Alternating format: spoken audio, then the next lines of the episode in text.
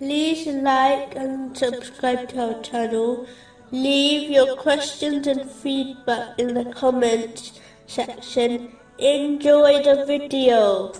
Moving on to chapter 10, verse 16. Say, If Allah had willed, I would not have recited it to you, nor would He have made it known to you. In a narration, found in Sahih Muslim, number 7500, the Holy Prophet Muhammad, peace and blessings be upon him, advised that every situation is blessed for a believer. The only condition is that they respond to each situation in obedience to Allah, the Exalted, specifically patience and difficulties, and gratitude in times of ease.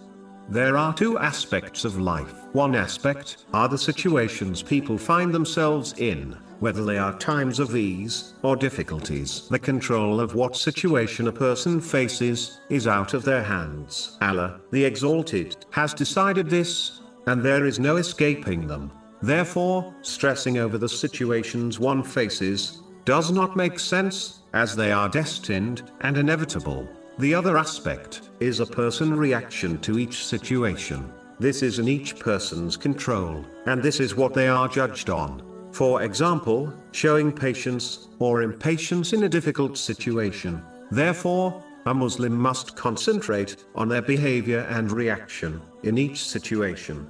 Instead of stressing over being in a situation, as this is inevitable, if a Muslim desires to succeed in both worlds, they should assess each situation, and always act in obedience to Allah, the Exalted. For example, in times of ease, they must use the blessings they possess, as prescribed by Islam, which is true gratitude to Allah, the Exalted, and in times of difficulty, they must show patience, knowing Allah, the Exalted, chooses what is best for His servants, even if they do not understand the wisdom behind the choices. It is important to understand.